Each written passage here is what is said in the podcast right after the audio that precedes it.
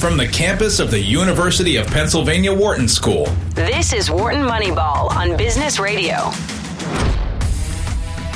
Welcome back to Wharton Moneyball, virtual edition in the age of coronavirus. This is Cade Massey hosting with my colleague and buddy, longtime Wharton Moneyball collaborator, marketing chair, longtime Wharton faculty, Eric Bradlow. Afternoon, Eric. How are you? I'm doing well. Yeah, long time. This is the big 2 5 for me this year. 25 big ones at Wharton if you were working for General Electric back in the day, you get a watch or something, right? What are you going to get for 25 uh, I get a something. get a I think I get like a picture frame that I get to put, uh, I don't know, some family photo in or something. But I get a 25 year something. Good, good, good. Well, Audie and Shane are out doing Audie and Shane things at the moment. They will be back. We are coming to you via Zoom as we have been since March. This week, we're going to do one hour. We're going to do one hour with um, with me and Eric talking about the current goings on in sports. There are some goings on. Eric, anything in particular catch your eye? Well, before we get into any individual sport, something I was trying to look across the sports because I've been watching actually, this has been a golden time for me because I've watched NCAA football, NBA, NHL, MLB. You know, I've been watching tennis. I've been watching everything over the last, you know, since our, we, our last show last week. And I started to wonder is there more variability this year? Like, for example, without getting too details, because we're also going to talk about college football. Like, I was watching the NCAA football, and like two top 10 teams lost, and the third one, Texas, was very close to losing. Um, you look at the NBA, the Heat are the first five seed to make the NBA finals in like 20 something years. I look at MLB and I look at the teams that made the playoffs, and I'm like, wow, some of these teams, like Miami Marlins, I mean, they, they weren't scheduled to make the playoffs. I look at the NHL. I don't know what odds you could have gotten, but I think Lightning versus Stars, I think you could have gotten pretty good odds that that was going to be the two teams in the finals. So I started to wonder one part could be maybe the break in the season caused it. I don't say caused, but had an influence. The shorter season, certainly in the MLB, could have caused it. The lack of preseason uh, the lack of spring season football, if you'd like. So I'm just wondering, are we should we just expect a year of high variability? So that's what caught my eye across the sports. Yeah, I agree. That's definitely a pattern we're seeing, and in some sports cases, I'm very thankful for it. I mean, we you know we lament on the show all the time how chalky the um, NBA playoffs tend to be, and then we speculated ahead of time that given the bubble and the break that we might expect the season to go less chalkily than usual. And that's certainly what we've seen. I mean, there's been nothing not exciting about the NBA playoffs. And to get Miami out of the East is really interesting and kind of convincingly out of the East at that.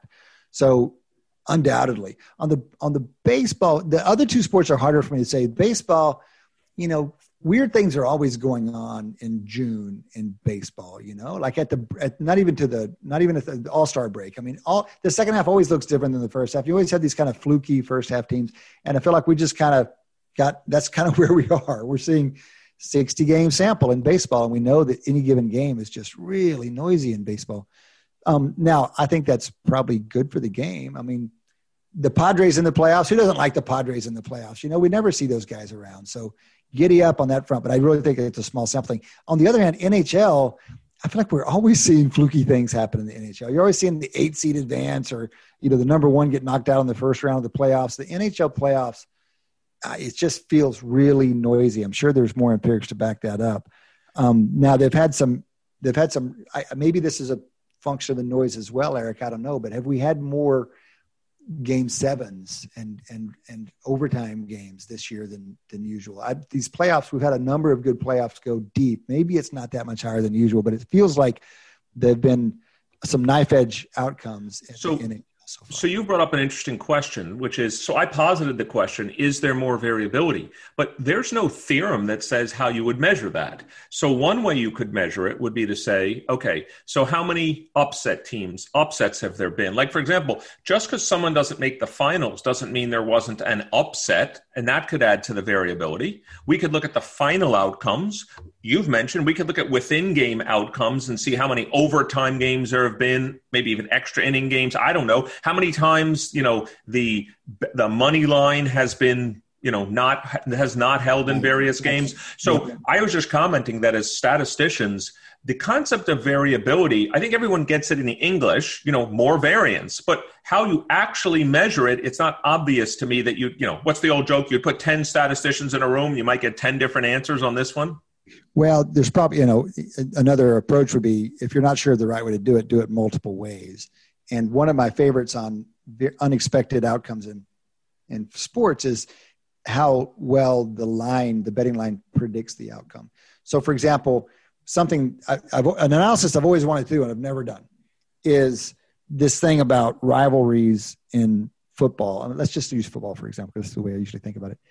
They say, you know, when when uh, when Oklahoma plays Oklahoma State, throw the records out the window.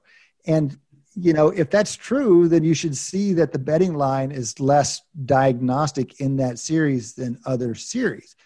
And then, if that's true, you could actually compare rivalries if it's if it's an interesting quality in a rivalry that it's not predictable and if that's kind of a desirable quality in a rivalry it's not the only one but you might say that's a desirable quality now we could compare rivalries and say for which rivalries is the betting line more or less predictive? How's that? Do you like that? You're asking for ways of doing it. How's that? I, I do like that a lot. Um, my question was going to be from us from someone not me you from someone who you know spends a fair amount of his time working on massey peabody. Is it possible that such an arbitrage opportunity actually exists? Like I, I just for i find it impossible even though you say you've never done the analysis if this were true that oh pay less attention to the betting line when Oklahoma plays Oklahoma State or Mississippi plays Mississippi State or Alabama. Come on, you're telling me we wouldn't know this by now? I just find it hard to believe that that given it's not an implausible hypothesis that someone wouldn't have studied it and it would have been out in the you know the vapor of the lore of betting yeah so one I, i'm i'm i'm kind of entertained by that general line of reasoning about sports betting because people have been saying that about sports betting generally for a long time and yet people, some people, a select few, there are people who make a living beating the market. You know, it's the same thing as people said about efficient financial markets for decades. Um, can you really beat it well? You know, most people can't, but some people can. And I remember when you just mentioned Massey Peabody, Rufus Peabody was a student at Yale and he wanted to go into baseball betting. My good friend and, and, and you know, genius basically Nick Barberis, finance professor at Yale. Nick was like, Nick is even behavioral finance. And Nick was like, surely there aren't anomalies to be exploited in the sports betting market. Surely Rufus is wasting his time. This is a behavioral finance guy speculating about the sports betting market that there's that is so efficient. It's like turns out it wasn't that efficient. That Rufus could go almost, I mean, basically straight to Las Vegas and make a living as a sports bettor. Now, what's true is Eric is getting more efficient all the time. I mean, this you talk to these guys who've been in the market, it's like it is a different game now than it was even five years ago, much less 10 or 20 years ago. So it is trending towards efficiency, just like the financial markets do. But um, there's still inefficiencies. And uh, the this thing that we're just talking about, the rivalries, it's not as obvious what that would like what what arbitrage there is there. I mean, so it's less noisy. That doesn't mean it's biased. It doesn't mean it's known ahead of time what would predict it, right? maybe yeah I don't, I don't i don't know i don't know that that gives you a real big opportunity other than if you've got some inside information it might be more there, there might be more of an advantage or an edge to it let me just try to let me try to give an envelope answer to that question so let's imagine you have team a playing team b I'll, I'll use i think your example was oklahoma oklahoma state right and let's imagine Oklahoma would be normally favored in the game. Okay. Let's just pick any betting line you want. Let's say they'd be favored by 10 points. Okay. And so there's an assumed, there's an assessed probability of A, B beating B under that line. But now let's assume there's a fatter distribution because there's greater uncertainty. So now, while it may not be unbiased, if there's more variance there, then the probability of A beating B goes down. And now I have an opportunity if I can measure that fatter distribution. Like everyone else thinks the standard deviation is still 14, and I now think it's 20. Well, that means underdog betting in larger spreads seems to me like it would be a higher probability because there's more mass in the tails and therefore that might be an arbitrage opportunity. Now maybe that's already built in. Maybe the market is efficient and it figures that out but just if the if the mean stays the same and the variance goes up the odds go up for the for the lower team.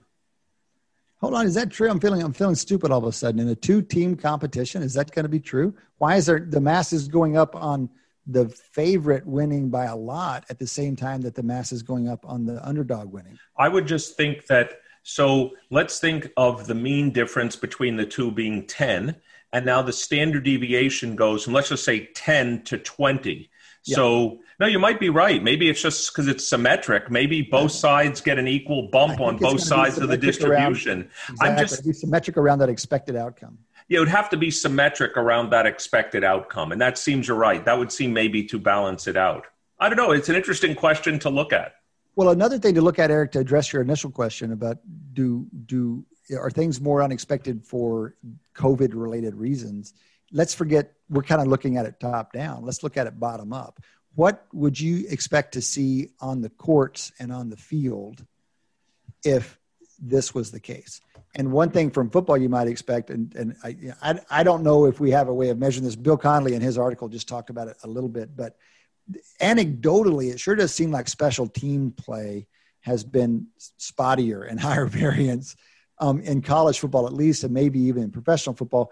And that would, you might expect that if, you know, coaches are always kind of scrambling to protect time for special team in practice. And you could imagine in a compressed practice schedule, you compromise it even more.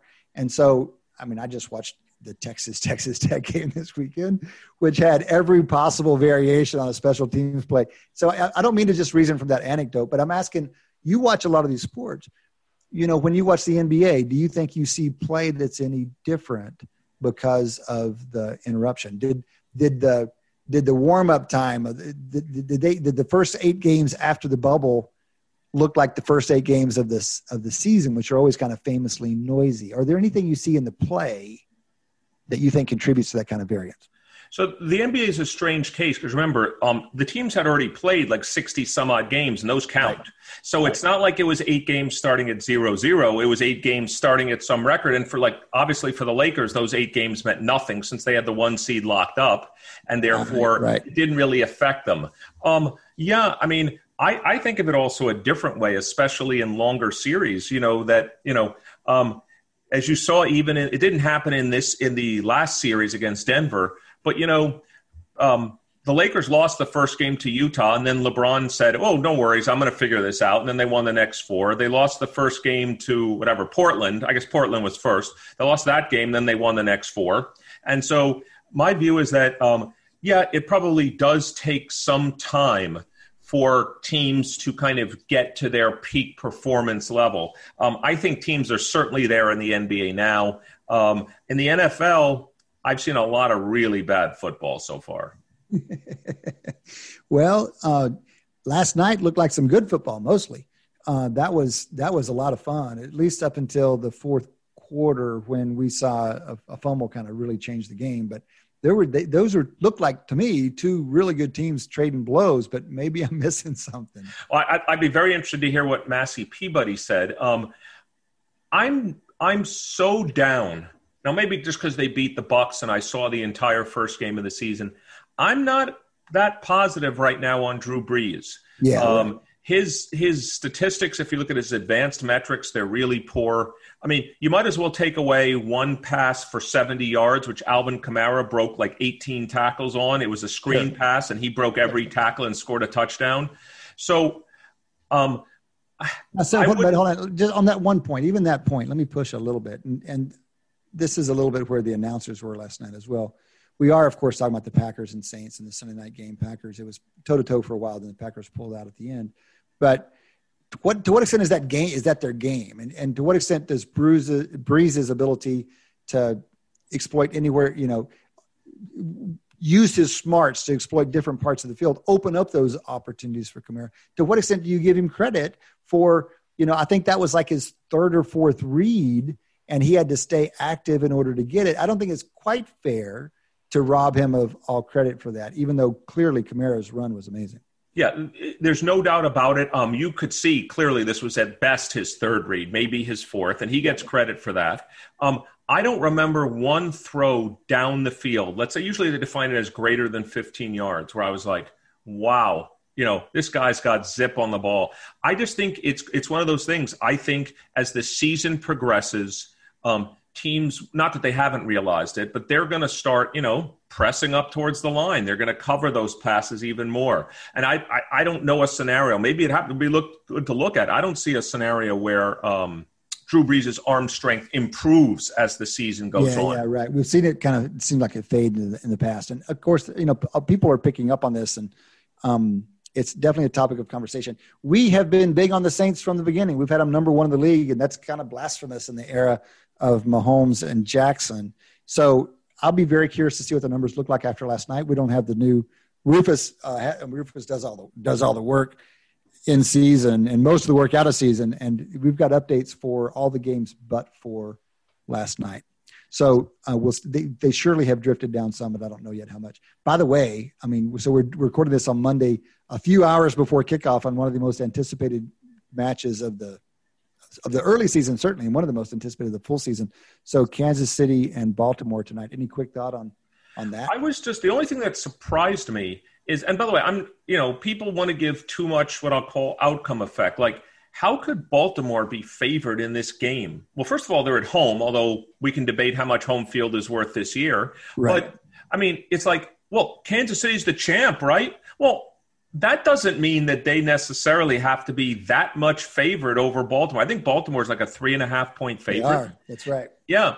And so that would say on a neutral field, they're about even, or maybe Baltimore's a little bit favored. I don't see that incongruous with the data. I don't see it incongruous with last season's performance. Even if you looked at priors, I don't see any reason why Kansas City would be a huge favorite over Baltimore. So my gut reaction is um, I actually think Baltimore's got a very good chance in this game. I, I think Baltimore, I, I like the line. I think it's about right. I think Baltimore should be favored in this game. Well, um, I'm, I'm glad you feel that way. We're, we're very much of the same mind. Um, we, we have them on a neutral field about a two and a half point favorite, actually. So we like the Ravens a fair bit better than the Chiefs right now. Numbers two and three in the NFL.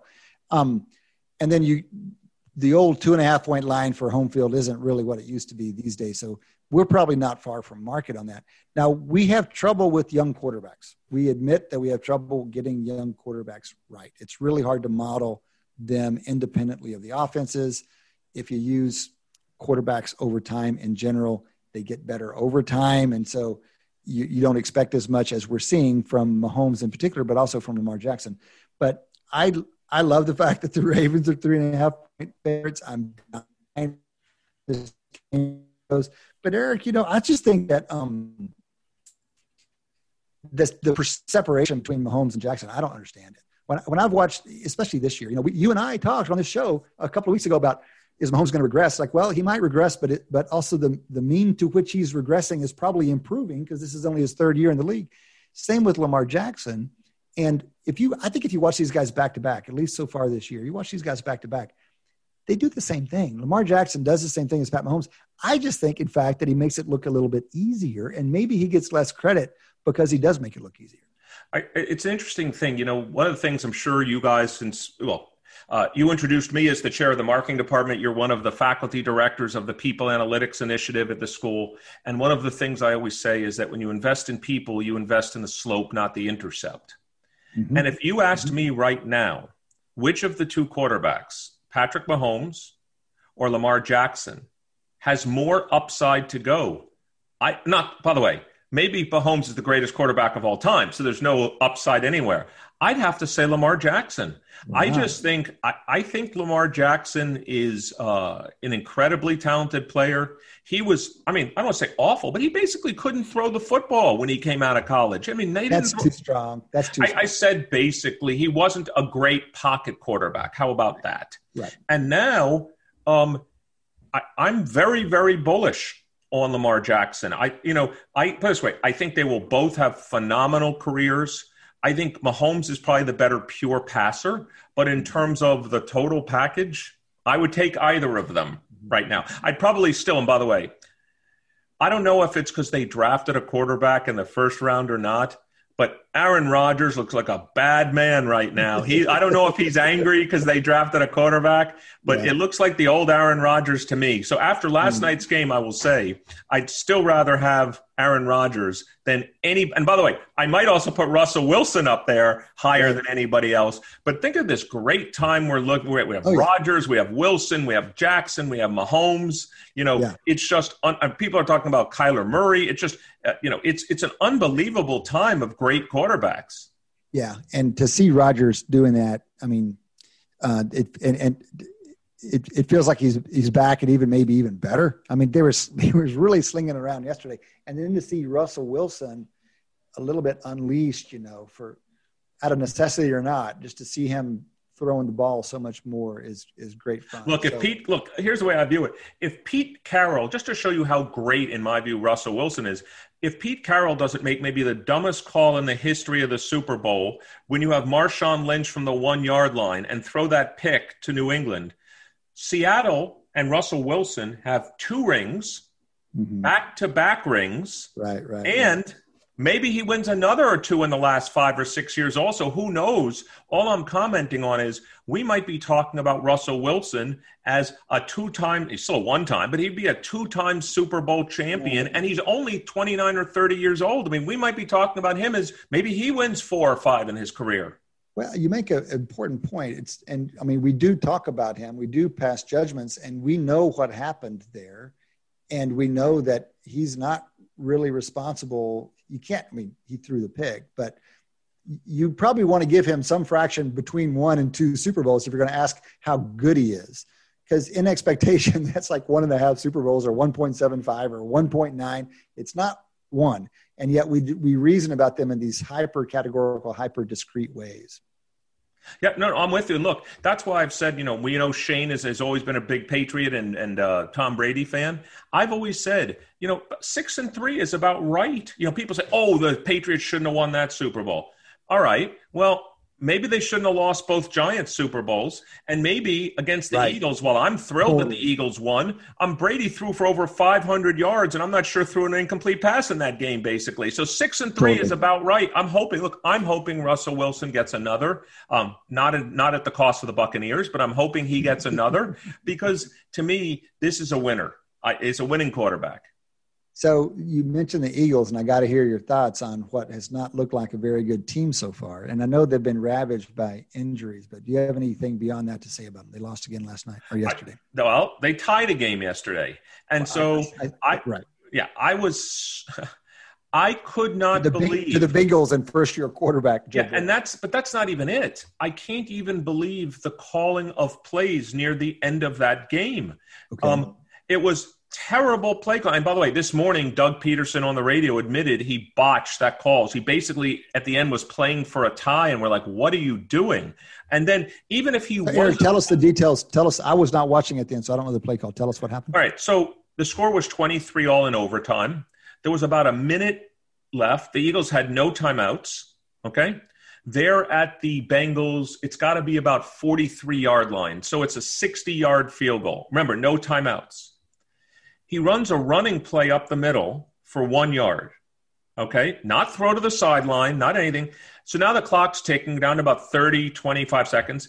And then eventually they end up not even throwing the ball down the field. And so they're like, they're going to bank on a 59 yard field goal to win the game. And then on that play is a false start penalty. So now it's a 64 yard field goal, which they don't try. And with 15 seconds left or 20 seconds left, he punched the ball. Oh my god! So that is now tragically bad. Are you kidding me? I mean, so it, it just made no sense. So he's like, I'm giving away any chance of winning. I can't win. And if something fluky happens, the other team could win. But like, I'm not even going to go for a pass to try to gain 15 yards to get a first down to try to win the game. I mean, it just he, he botched the call. He was going to settle. Everyone could tell he was settling not for a 40 yard field goal to win the game, a 59 yarder to win the game. Eric, is that? Do you think that was out of conservatism? He didn't want to take a risk that might have turned the ball over. Is that where he was coming from? I mean, why are you that? Cons- if you think you can make the field goal from 60, why don't you at least take a shot or two to get it down to? I I, I, I, don't have the only reason good... I can come up with is if you're worried, if you're just hyper risk averse about turning the ball over. Wow, Look, that's, I, know, he gets a lot of credit for aggression, aggression and analytics, and that's that's disappointing to hear. Um, you know, in, in football, the, it, it just feels like there's so much return for a policy of aggressiveness in all of your calls, and it has to, but it has to be a policy because it's not always going to go in your favor. And so, if you back off as soon as it doesn't go in your favor, it's not going to do any good. You need a large sample of these aggressive calls for those edges to compile into a real advantage. And we thought Pederson was geared up that way, but but it, you know, let's not indict him too heavily. He made a mistake. Um, Eric, just in the last couple of minutes of this half, we've been talking about football a little bit. Anything else from this past weekend that really jumped out to you? Well, uh, yeah. I mean, we've now seen two weeks in a row where the Falcons, first to York, I don't know, your Cowboys, first to the Cowboys, they were way up in the fourth quarter. I think they had a 98% chance to win. This weekend, they even had a 99% chance of winning. So the thing I was thinking of, let's just call them each one in 100, 99%. If you multiply the two together, that's one in 10,000. Now, one in 10,000 events don't happen that often. And by the way, this has never happened before. But then I started to think is it a rare event or maybe our model is just bad? And so, I, you know, we can talk about this more broadly over the next Right, 10 years right, of Wharton right. Moneyball. But maybe when we observe probabilistically really extreme events, we should start to question our model. And so Mm-hmm. I started to wonder maybe that 99% ESPN win probabilities, maybe they just weren't right. Yeah, and you know, it, yet it takes a lot of observations to be calibrated at that end of the scale, right? If you're going to distinguish between 99 and 99.5, how many observations do you need to be able to distinguish those two things? Right, but your lot. point is the right one, which is if that if those two probabilities are both 97 instead of 99, which doesn't seem like a lot, well, it, it changes the odds from one in 10,000 to one in a thousand. And I'm not mm. saying, I mean, people say, well, one in a thousand still rare. Yeah, but one in 10,000 is much more rare. So that's just my point. And you're right. It just needs a lot of data. So as I was watching the Falcons blow it again, I was just like, is this one in 10,000 or maybe we need to rethink of our models and the tails? Yeah, I think it's a, it's a good idea. It's a good it's a good caveat in general for data these days because as happy as we are that you know national broadcasts are now putting numbers like you know whatever the number might be the expected completion percentage or something. That's lovely that it's in the conversation now and everything seems advanced. But it doesn't come with those um, uncertainty caveats that they deserve. They don't come with the confidence intervals around that thing. And so it gets overstated essentially over over precise overconfidence in those numbers. And you know that's the trade-off because we're never going to have that kind of nuance on tv and we'll probably take that trade-off but it's a good thing for us to keep in mind And we don't it, have it enough also means, just like I said last week when I said I don't understand why the Cowboys are so much highly rated than the Falcons. I mean, the Falcons are 0 and 3. Okay, but they were right there. Potentially, you could argue they should have beaten the Cowboys. Uh, Yeah. This week, too, they were right there uh, Yeah. with the Bears. And so now you have to start to say, you know, maybe they're not a horrible 0 and 3.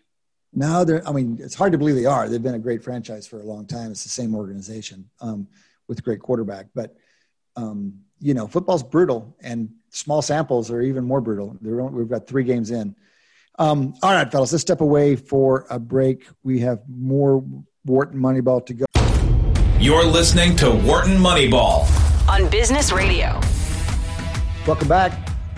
Welcome back to Wharton Moneyball, a virtual edition coming to you via Zoom. This a one-hour version. Eric Bradlow and Cade Massey here talking sports analytics. We're we are um, rolling into the second half hour now. Got still plenty to talk about. In fact, we haven't even touched on college football. We'll do that before the end of the half hour. But before we get to that, a couple of quick quick hitters, Eric. Um, how surprised and or chagrined were you that Miami made it through? I'm always sad to see Brad Stevens and the Celtics in their season. Yeah, I was kind of rooting for the Celtics only because um, I see a team with just tremendous talent and a well coached team. And they just kind of, it happens. They just kind of lost their way in the series. I just think what made them strong um, didn't work out well. I don't think they exploited their advantages that they had. And the other thing I think is that, and this could give the, this will get to the second topic, which is their chances against the Lakers. Those guards on the Heat, uh, Yeah. Duncan Robinson and Tyler Herro, those Yeah. two guys can play. And you start to think um, who's given the Lakers trouble? It's kind of fast guards that can shoot. And okay. so I think it's a fascinating series where I think the Lakers are going to have a tremendous advantage on the front line. Well, anytime you have LeBron and Anthony Davis, you have a tremendous advantage on the front line. But I think the Heat are going to have an advantage in the backcourt. And that's the great, you know, what is it? Immovable force versus, you know, a rock kind of thing. Mm-hmm. You know, mm-hmm. I think it's an interesting difference in styles. Uh, but yeah, I mean, I'm as someone that hates Boston growing up in New York, I wasn't that upset that the Celtics lost. But, you know, it's such an interesting team there. And I'm hoping at some point the team does win it because, you know, uh, Jayson Tatum is an incredible player. And I yeah, hope they build an appropriate team around him if you had to bet the finals, Lakers minus 400 or the Heat, which way would you go? Because that's a long, that's a, that's a, I should say, a really short line for the Lakers. Yeah. Um, if I had to bet it, I think I would take the Lakers at minus 400. really? Despite, it just, again, I go back to do can I think, things happen? I mean, can't injuries happen? Doesn't that not bake in the so that would have to be it, it would have to be an injury of some sort. You know, obviously the Lakers, if Anthony Davis got injured or LeBron got injured, that would dramatically. Or of course, someone on the Heat could get injured. Although it's not obvious, maybe Jimmy Butler. It's not obvious who on the Heat would change their odds that much. I just think let's let's just say for the moment we eliminate injury. I just think LeBron James in a seven game series I mean, this is this is what you got to beat them four times, and this isn't. You know, they're my, Miami's great, but it's not. I mean, the greatest team of all time, in my view, then in my lifetime. Uh, maybe I'll go back to the Bulls. Fine. The, the Golden State Warriors with Steph Curry, Klay Thompson, Draymond Green, etc. They couldn't beat LeBron mm. James. And now LeBron James has Anthony Davis by. I just think you give LeBron James enough time in the series and he's going to figure it out. And I don't think he's afraid of anybody on the Miami Heat. And I don't know who is going to take LeBron James on the Miami Heat. I, I, if I had to bet, I'm not going to, but if I had to bet, I would take the Lakers. But I agree with you. That minus 400 is a scary number. That's an implied odds of 80%. Right, that right, seems right. like, you know, I don't know. But yeah, I would, I would take the Lakers. Okay. NHL, the Stars won two nights ago to hang in there. They're they need another win to force a game seven. They're playing the Lightning, of course. Playoff hockey, you know, they won that in overtime the other night. Playoff hockey is so great. Playoff overtime hockey, playoff overtime. double over, double overtime in an elimination game. I mean, that's that's some pretty riveting. And remember, stuff. what was also exciting about that game, since you know I have some Tampa relatives and I was watching the game, the Lightning were up two to one with yeah. six minutes left in the game. Yeah. And so, you know, they were six minutes from winning the cup. And this is the part I was going to talk about, which is so I just looked up the betting odds to win this to win the series. The Lightning are minus five sixty. I'm oh, thinking, really? what? How, how's that possible? Yeah, like, even if you just did, here's the envelope math for everybody. Let's imagine that Dallas is a 50% odds to win tonight and 50% to win the next game. Well, first of all, that gives them a 25% which means it should be minus 300. Right. So that's our deviation. Our baseline, you would think, is minus 300 roughly, and we're hmm. at minus 560. So that means they're probably somewhere around an 83, 84% chance of hmm. winning the series. That just seems way, way, way too high to me, which would mean, well, let's even just do a little math. If they were an 80% chance. They'd have to be like a 70% chance or something to win this game. It just seemed that seemed way, way too high to me. And you know, I'm a momentum guy. So this was my other question. If Dallas wins, and I, by the way, I spent a lot of time before the show trying to find this data. If a listener has it, please uh, tweet it to us at, at W Moneyball. In the times where a team down 3 1 has forced a game seven, that's, I only want to look at those series. Yeah, yeah, yeah. What fraction of time does that team win game seven? I couldn't find it quickly. I really wanted to know the answer because you know my momentum story, which I always talk about, would suggest it's probably greater than fifty percent. Now, of course, it could depend on whether they were up three-one with home ice on Game Seven or home sure. court on Game Seven. But sure. I would think if the Stars win this game, they've got to be I don't say got to be at worst 50 50 in game seven, despite, I mean, at worst. You know, you can tell uh, the, the boring non momentum story is a non stationarity story. You say if a team wins games five and six to force seven, odds are something structural change, like a player's out or a new tender is in or something like that and that's that's a that the series has this the, the, the probability has changed but it's not so much a momentum thing as it was a structural shift of some kind. Well let me ask you the following question. If the how much would you put on price let's imagine the stars win game six and i tell you right now i don't know what the number is but let's say i told you they had the lightning favored minus 160 in the final game. Wouldn't that be surprising to you? Yes. Yes. Yes. I mean at, at that point you, you know given you know non-stationarity or momentum or whatever, just a 3-3 record, neutral ice, it's hard to move much off of 50-50. But, you know, that's us rubes sitting here from a distance not knowing anything about what's actually happening on the ice. But still, I wouldn't expect it to be very far from 50-50 at that point if you do get to that point. And that's why um, I was um, surprised to see the Lightning minus 560. Because remember, we can both do, you know, yeah, humans aren't great at 15 steps ahead, but we can both do the counterfactual. If Dallas wins tonight, well, then it is game seven. So we both agree the next step can't be worse than 50 50 if it ever gets you know, there. I, you know, I don't, I don't know because let's go back to the, the, the famous thing Nate Silver said about the March Madness predictions years ago. He said in March Madness, his secret sauce was preseason polls and the insight there was even after a full season of college basketball, you still don't really know the quality of the team. And your prior, your prior in September or October before the season started is still informative. And the, the analog here would be fine, fine, fine, Eric. But what if we told you the Lightning was by power? I don't know this. This is surely not true, but let me just tell a story. Say the Lightning was the number one power ranked team at the end of the regular season, um, and that the Stars were you know, the number 12 power ranks team at the end of the regular season. Those are your priors coming into the playoffs. Do you really want to just jettison those altogether? No, you're right. I mean, I'm looking right now. The, the Lightning ended up with the second most points in the Eastern Conference this season, and the um, Dallas Stars ended up with the fifth most. Yeah, so they were the two and the five seed. And so yeah, I mean, you're right. Priors would suggest that uh, the Lightning should be somewhat of a favorite, even at three three, even with the yeah. even if momentum exists. We all agree it's a tiny effect, hard to observe. You're right. There's no reason that the five seed should be favored over the two seed at three three. No. All right, so let's talk a little bit about. Well, before we go to my favorite sport, you've got something about the French Open. The French Open in in September, of course. The French Open in October, of course. What's going on over there? Well, it just started yesterday. It's actually a 15 day tournament, unlike the other majors that are 14. So they just it started yesterday, which was a Sunday. Um, and you know there were some upsets, no major major upsets, but definitely some upsets so far.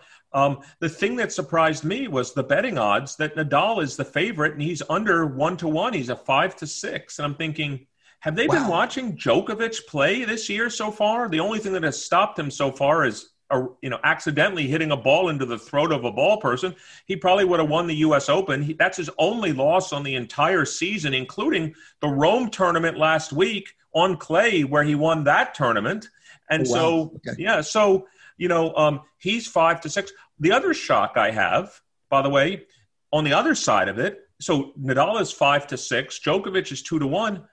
I think they're discrediting Thiem, Dominic Thiem, by the way, who won the U.S. Open, but yeah, forget yeah, about right. that for a second.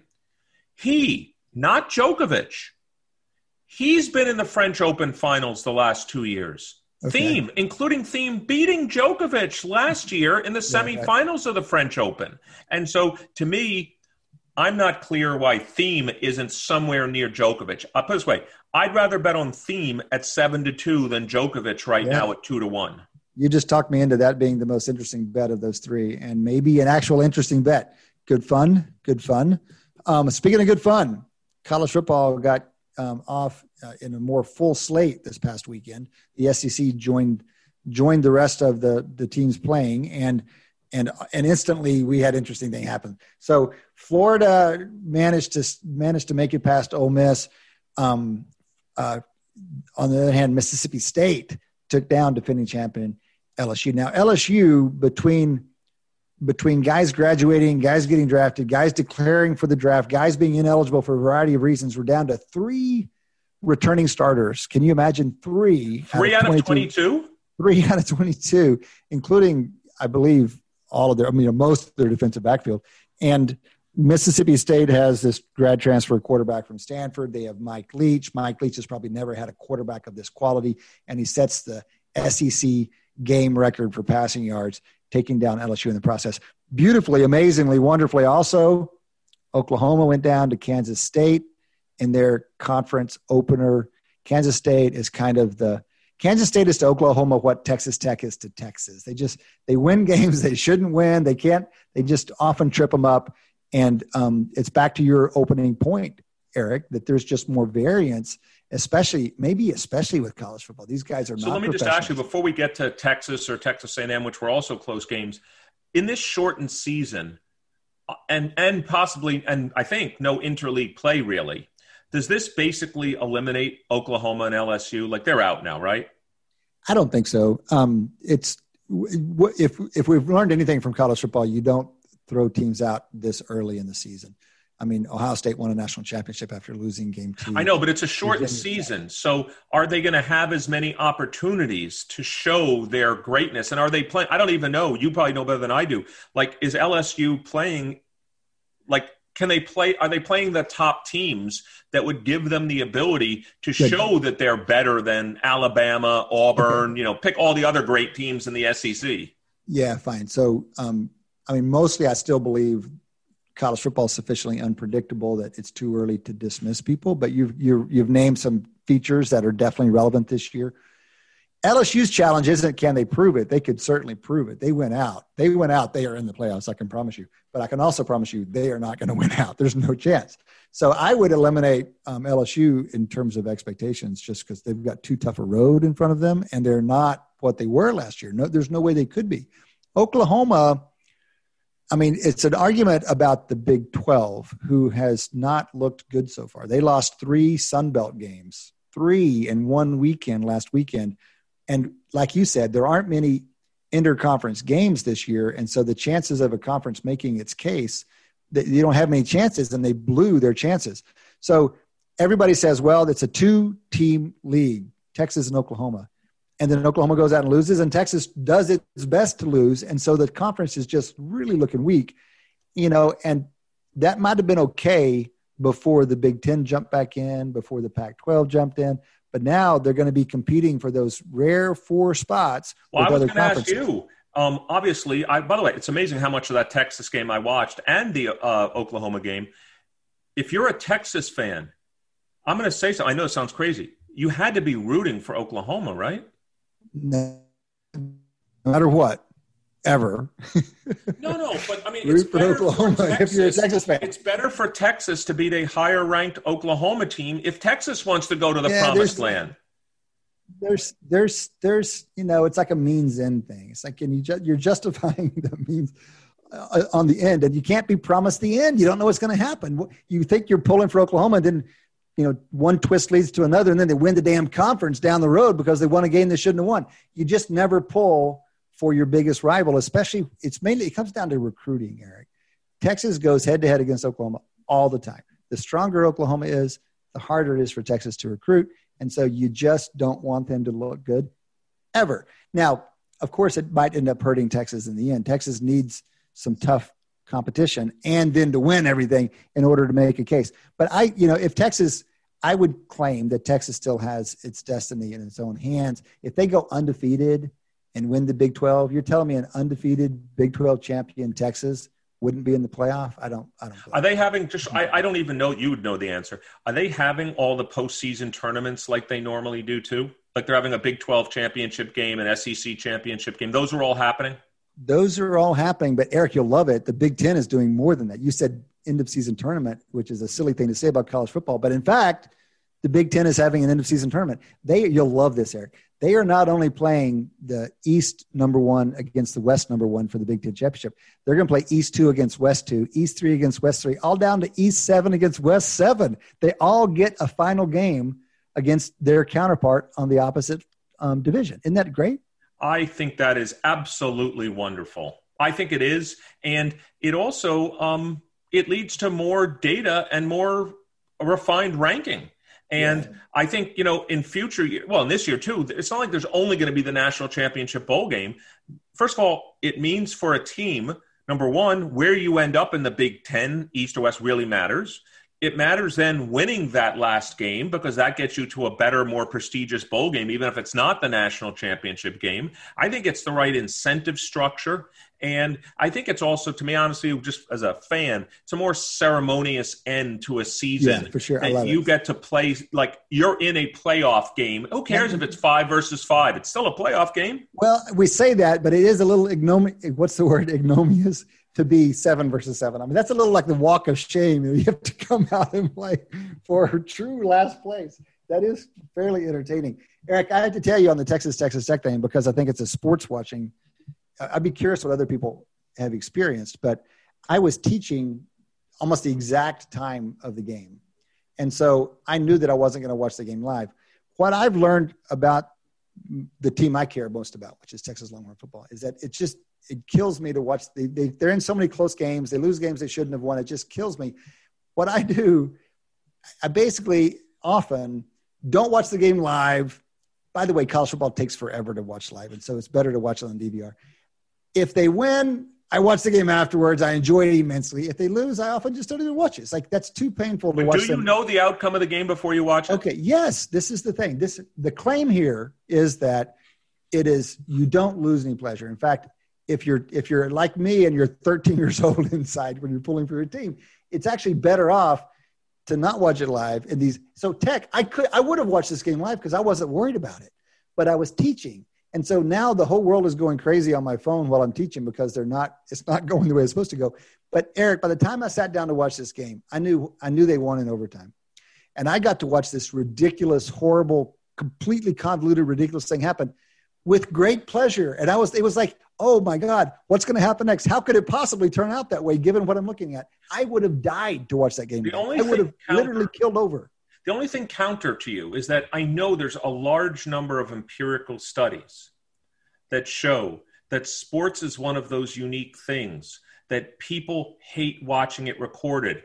It's because they know other people know the outcome of the game. Okay. This has been studied over and over and over again. I'm, I'm, I'm, remembering a different study. I'm remembering something Leif Nelson, I think Joe Simmons might have been on it, but Leif was on it, where they studied and they found that the pleasure of watching a game while you knew the outcome was not diminished. Like, shockingly, it was not diminished. And that is exactly my experience. Now, I think it insulates you. If you know they're going to lose, it just you, you don't get as worked up about it. But if you know they're going to win, it's actually quite pleasurable. It's quite enjoyable to sit there. I sat there with my father-in-law having drinks late into the night, just kind of this wonderful ride we were on. We knew exactly how it was going to end, and we still got to kind of watch it as it goes. I think. Let me just say the following. I think if you told me the shape of the, I'll call it utility curve as a function of utility on the y-axis and anxiousness on the x-axis i'll tell you the answer to that question um, yeah. to me that is what like i don't need, i'm not even a texas fan but i know you are so i was watching this game so nervous for you and i wasn't i had no horse in this race i was just thinking you know, wow, it would be great for Cade if Texas comes and backs and win, comes back and win this game. I was excited, and it, it made it exciting for me. Well, we talked about those those in-game probabilities, and the in-game probability, Texas got the ball back on their end of the field with three something left in the game, down fifteen. Right. And and and Texas Tech's win probability, according to ESPN at that point, was ninety nine point eight. I remember seeing that on the screen, and I was thinking, that just also doesn't seem seems too high. Yeah, way too high. Well, um, you know, Eric, this this watch it live because of anxiety, watch it tape because of anxiety. Uh, I don't think I'm going to watch this the first debate tomorrow night. Um, I, I don't. I think I would rather wait find out what moments I need to go back and watch. I think I'll be too anxious, and it reminds me a little bit. You know, you've had a lot of job candidates on the job market before, or you've known friends or whatever who come in to give a talk, and it is so anxiety inducing to watch a good friend give a talk, even if they're good. It's just the risk. You're going for an hour and 15 minutes, or an hour and 20. The risk of something not going well is so anxiety producing. Now, maybe I'm just a child. Maybe I need to grow up, but or maybe I'm being honest with myself about the experience, and this is something I've learned, and this is wise. I don't know, but that's definitely my situation. I'll just say I I'm just scouring my brain. I don't think I've ever taped and watched a sporting event you know, I've watched replays. Like, unfortunately, I've watched the replay, let's say, of the 2001 Game Seven Yankees versus Diamondbacks way too many times, and it's painful every single time I watch. Like, I just have to remind myself how unlucky, in some ways, the Yankees were to lose that series, and Rivera gets the blame, whatever. I don't think I've ever done what you just did, which is not know the result, taped a sporting event, and watched it. Never in my entire life, I've never done that. I would have to, but I'm not saying I haven't watched it. I would have to go look at the score beforehand. I could not watch. Uh, a, I would I have to know the results. Yeah, no, I think that's the point that you actually know the outcome. And the surprising, and I go back, I give Leif Nelson credit for this. To me, I couldn't believe it when I saw the result for him. And this was years ago. And now I just 100% believe it. It doesn't diminish. In fact, in some ways, it enhances the experience. Unless you really, it's all about the revelation, that has to be really good to offset the. Anxiety. But if you know, just staying on college football, the good news is, you know, that's the wonderful thing about college football. The excitement never ends. You know, next week there's, um, I see there's a couple of good games. There's Texas A&M and Alabama, yeah, which could be a good game. Um, there's also uh, Auburn, uh, Georgia is Auburn, Georgia, which you know, I, I hate to say it, but you know, who's the second dog in the SEC at the moment? You know. Well, Florida is going to make that case, and a lot of folks think that they might even come out above Alabama in the playoff this year. Um, and it's going to it's going to be, but that Georgia Auburn is a good rivalry anyway. It's lovely to get it in essentially week two of their conference. So play. you're saying there's a you're right. I see Florida ranked three. So do you believe this is a year where there could be two SEC teams? Oh yeah, for sure. Especially, you know, we don't know what's going to happen with the Pac-12 or the Big Ten, and um, and then there's my favorite team, as you know, UCF, who I hope runs the table, and I hope UCF finally gets its opportunity. Well, it's a tough year for them to make their case, precisely because of what you said earlier, which is that there's no uh, there's no interconference play. Eric, we're down to just the very last second. Is there a game on the NFL slate that has your attention for next week? Yeah, I mean, I would say, well, here's one because here's two teams. I'd be thrilled to hear your Massey Peabody rankings. I don't think Pittsburgh's that good. Um, they've beaten three teams, but they're 0 and 9, their comp- opponents. I don't think Tennessee's that good. They have a total win of plus six, except they're playing each other. So I'm interested to see Pittsburgh play Tennessee, the battle of two 3 and 0 teams, neither of which I think is that good that that is a wonderful setup for that game. We actually do kind of believe in Pittsburgh. We have them number seven in the league. Now this is without last night's game in there, but number seven and sneaking up a little bit with every week. All right, guys, that's all the time we have for today. That has been another Wharton Moneyball for Eric Bradlow over there for Adi and Shane who are out and about. This has been Cade Massey. Many thanks to Maddie D, our producer, Dion Simpkins, our associate producer, and to you guys for listening.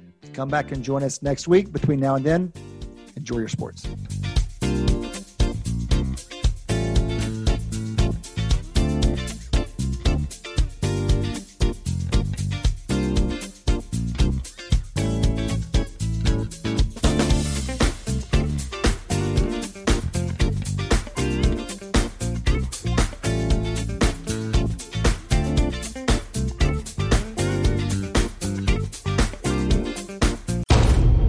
Listening to Wharton Moneyball on Business Radio. Welcome back to Wharton Moneyball. This is the second hour of the show. This is Eric Bradlow, professor of marketing and statistics here at the Wharton School. Cade Massey and I talked in the first hour about the NBA, the NHL, tennis, uh, NCAA football, etc. In the second hour, it'll be me and my co-host and colleague from the stat department, Professor Adi Wyner. Um, we're going to be talking mostly about baseball since we're the two baseball guys, and that's what you listeners on Wharton Moneyball would want Adi Wyner and Eric Bradlow to talk about. But before we get to that, Adi, um, since today's Tuesday and we did some of the virtual Zoom yesterday, um, we did have something that happened in the COVID world that got announced today. So, you know, since you're our COVID expert, maybe you'd like to talk, take us through. Yeah, sure. I, I just discovered it this morning. Yesterday, I wasn't able to join you um, for your conversation for the because of the holiday. But I, I opened up the newspaper to find that the NFL um, had a breakout. I think in Tennessee Titans they had three players and five staff members. Um, that by itself isn't particularly, you know, either surprising or potentially eventful. Um, the NFL is, of course, uh, not in a bubble, and they're they're traveling and there's parts of the country with with significant outbreaks and and uh, particularly in, in the age group of the players although i think they, they think may have traced it to a to a um, its origins to a, a coach potentially Um, and the MLB, as we've known, has managed to sort of deal with these outbreaks, but they have far more flexibility as they play every day, and there's there's off days, and you can schedule. With the NFL, that's a much more tricky um, scheduling and, and what what impact it will have on the rest of the season is is yet to be determined. But I think it's an actual it's an actual um, opportunity to learn something because NFL is a close contact sport, and they played Minnesota on Sunday. And the real question is Minnesota's now been shut down too. Um, the real question is what will happen, and if nothing happens, which I, am actually cautiously optimistic about. I think aerosol transmission is the most likely um, culprit for transmitting um, uh, COVID from one person to the other, and I think it has to have some some relatively close conversation with someone to really breathe in their air. I'm hopeful that it doesn't, but if it, it, but it's an opportunity to learn something. Yeah, well, this is an interesting test of, if you'd like, is kind of what I will call proximity, mm-hmm. duration, and let's call it you know channel of transmission yep and yep. we're going to see some combination like there's no doubt people in football are close to each other and proximate yep. mm-hmm. but for short periods of time. Ridiculously short. You know, ridiculously how much, short. How much contact in football, how much play time in football is actually play? I mean, it's an hour on the clock. It's a two and a half hour, three hour game. How, let's just point out how much actual game is there? Do we know the answer to that? I'm sure Cade knows, right? Well, we do minutes? know there's 60 minutes of clock time. We know yeah. that. We know yeah. the game is an hour in length. The people are playing.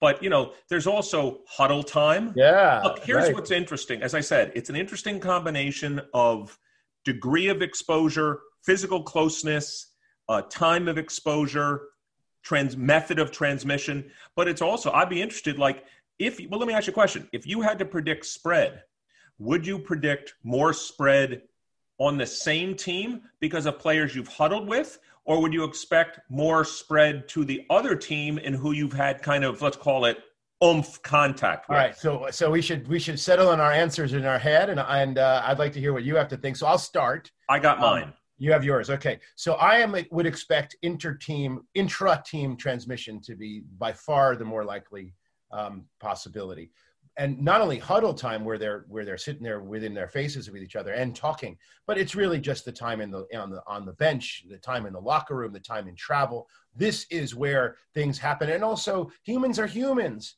They will not follow the guidelines. They will definitely do what they are told not to do in certain appreciative numbers. They'll have close up conversations with each other, saying it's small chance. Of course, it's small chance. Any given pair is a small. Lots and lots of pairs. When you multiply a large number times any small. Yeah, I was just I was the number. same way as you. It's just it's more players, potentially closed space longer duration. Yeah. And I'm, you know, the fact that you're not necessarily physically hitting into somebody during that period of time, which thanks to Matt, Matt that's our producer, it's 11 minutes. 11 minutes. Um, but at the end of the day, I just think the time of exposure, the amount of exposure, the number of people with potential exposure will dominate the, I'll call it physical smashing into That's effect. right. I think what happens in a visual smash, you could get an actual transmission of bodily fluid. Right, that's um, what I meant. Which is which is uh, the kind of thing which is uh, on a is is obviously uh, a high probability.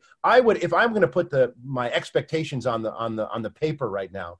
I would say that I would I'm going to be surprised if Minnesota has. What's actually interesting about it was the NFL announced we're hoping to, to have both teams play their games Sunday, and, and but then they said this is the part that was just quizzical to me. But if not Monday, I'm thinking like, yeah, what's the difference? Well, why don't we just wait? Why don't we just wait till Sunday? At why don't we play them the Sunday at four o'clock games instead of the Sunday at one o'clock games? There you go. I mean, what's going to magically happen between Sunday and Monday? But you are right in the sense of um, they don't have the flexibility in the schedule. And what may end up happening is, look, if look, we, we all want this to continue going. What may end up happening is those teams, well, it could be on a bye week, or those teams may end up playing 15 games and the other teams play 16 games. That can happen. That could happen. But they also, you know, one of the things we don't know because they keep these this information pretty close. Um, they don't tell you what kind of case it is. A case can be asymptomatic, it can be a false positive, and it can be a full blown case of COVID. It could be mild, it could be medium, severe, et cetera. They don't tell you any of that information. The 77 uh, that was measured in one of the teams earlier was a false positive. We know exactly why. False positives do occur, and and when you get a batch of them, seven could be a false two. We don't even know. Um, so keep our eyes on the on on this for the next few days. Um, early in the in the intake taking um, in, intake phase at baseball, a couple people were tested who they repeatedly tested negative almost immediately. False positives occur. We'll see what happens. I would assume part of what's going to happen, and then let's move on to baseball, if you'd like, which is the sport that Cade and I didn't talk about in the first hour, which you and I were promised our fans at Wharton Moneyball. We talked we about in the second hour. But I think the part that you're bringing up is it does matter. Like, forget obviously positive, negative, false. Of course, false, positive, negative matters. But I just mean, I think you and I both believe the larger the dose in quotes that you receive, probably the more likely you are to both be symptomatic and more likely to actually be a transmitter. In other words, if that's true, then we kind of do care about the details of these seven, of these three players and five coaches. Yeah, like, it does matter. Mm-hmm. All so, right. Let's baseball. move on. Let's move on to uh, baseball. Uh, obviously, the playoffs are going on right as we're recording right now, and uh, yep. and recording our show at Wharton Moneyball. And again, um, I'm Eric Bradlow, professor of marketing and statistics, and I'm joined by my co-host, friend, and colleague, Professor Adi Wyner of the statistics department. Um, if you want to ask us a question at any time during the week, of course, and by the way, I was a very active tweeter during last night's NFL game. Uh, you can tweet to us at at W Moneyball, and you can also um, you can always uh, email our show at businessradio at SiriusXM.com. So you can always uh, email us, and we'll kind of get the get the question and go through it throughout the week.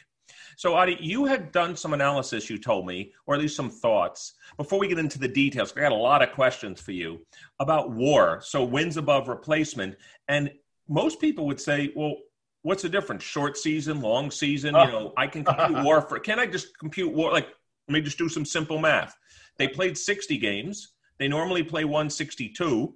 Can't I basically just multiply by about 2.6 something and just take the war and multiply it by 2.6 and there's my projection for 162? Okay, so th- th- just get let's get to the bottom of this here, um, and th- because it's very complicated. I'll start right up with the first first number. Well, let me give you a little background about war what's really kind of bugging me is that war has become the elite statistic in Major League Baseball now. It's replacing so many of the other statistics that you and I have enjoyed and discussed for many years. So much so that if that players today are just simply talked about by their war. And if you just grab the hitters, the best seasons are Jose Ramirez, Freddie Freeman, Mookie Betts, Fernando Tatis. You have to go all the way down to 14 to find someone like Juan Soto who by traditional metrics had one of the all-time greatest, you know, obviously short season in history and dominates on the on the hitting side everybody else. So how does he end up at number 14? And so that's the first question. Well, I can let me uh, let's just play question answer. I'll give you my. I, I haven't looked at the data. Mm-hmm. Um, his fielding's no good. That's one possibility. Yep. The other possibility, so we could look at an offensive and a defensive war. The other possibility is that the things that he's good at, the traditional metrics, don't actually map directly to war. And so that's another possibility is that, you know, it's kind of like apples and oranges. One is the traditional metrics of the apples, the war is the orange. And so, sure, he's doing great on apples, but those don't lead to the oranges. So those are my two okay. potential theories. So, so, so let's, so to answer that, let's just, let me just go through what happens to make a war because no one knows this, and this is, I think, very important to our to someone our knows this. Somebody knows, but the general listenership that we have, uh, I think, doesn't really understand how war gets calculated. What people understand and what it is supposed to represent. So, okay. in fact, uh, war stands for wins above replacement, and in many a conversation that I've had with, for example, with Sam Mondry-Cohen from the Nationals, he he he likes to describe war as a as a great concept. Execution, uh, but a great. It's the right question because what it does is it integrates all aspects of your performance and it puts it on the same scale, which is essentially wins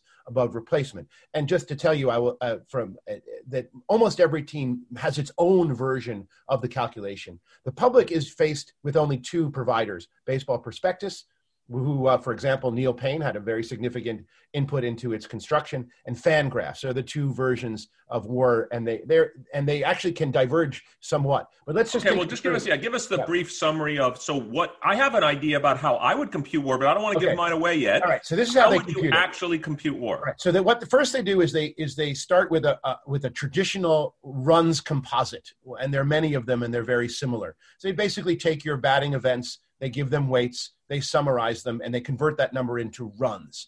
And you can either do that by a weighted on base average or a runs created metric. These are there and they're and they and these are things for which there's very little debate, and these are counting stats. So they begin, they start with your actual statistics, and then they put weights on them. And the weights you can argue about, but they are fixed, and they create a statistic which is of which there's no argument. There's some various different argument about how, how you put the weights on, but they're, these are counting stats and they are not estimates of, of, of something. They just exist. Okay. Now that's the first step, and that's great. And that and that they usually measure that in runs, right? And there's a, a rule of thumb that about 10 runs produces a win. But here's the first thing that they do, which is which is a statistical operation. They adjust those numbers depending on three quantities: the year, so the season. They, in other words, they don't like you know, a, a 400 batting average can mean one thing in 1980 and it's something else in 2020. Mm-hmm. So they adjust by what they call era, um, the era. They adjust by league, and they adjust by ballpark. And all these things are done with a statistical estimation procedure. Particularly dangerous is the ballpark estimation because these are notoriously difficult to put your finger on with, with accuracy and they vary a lot so they usually use sliding five window averages, and even when you when you adjust for it, there's no there's no statistically uh, statistical consensus on how to do that.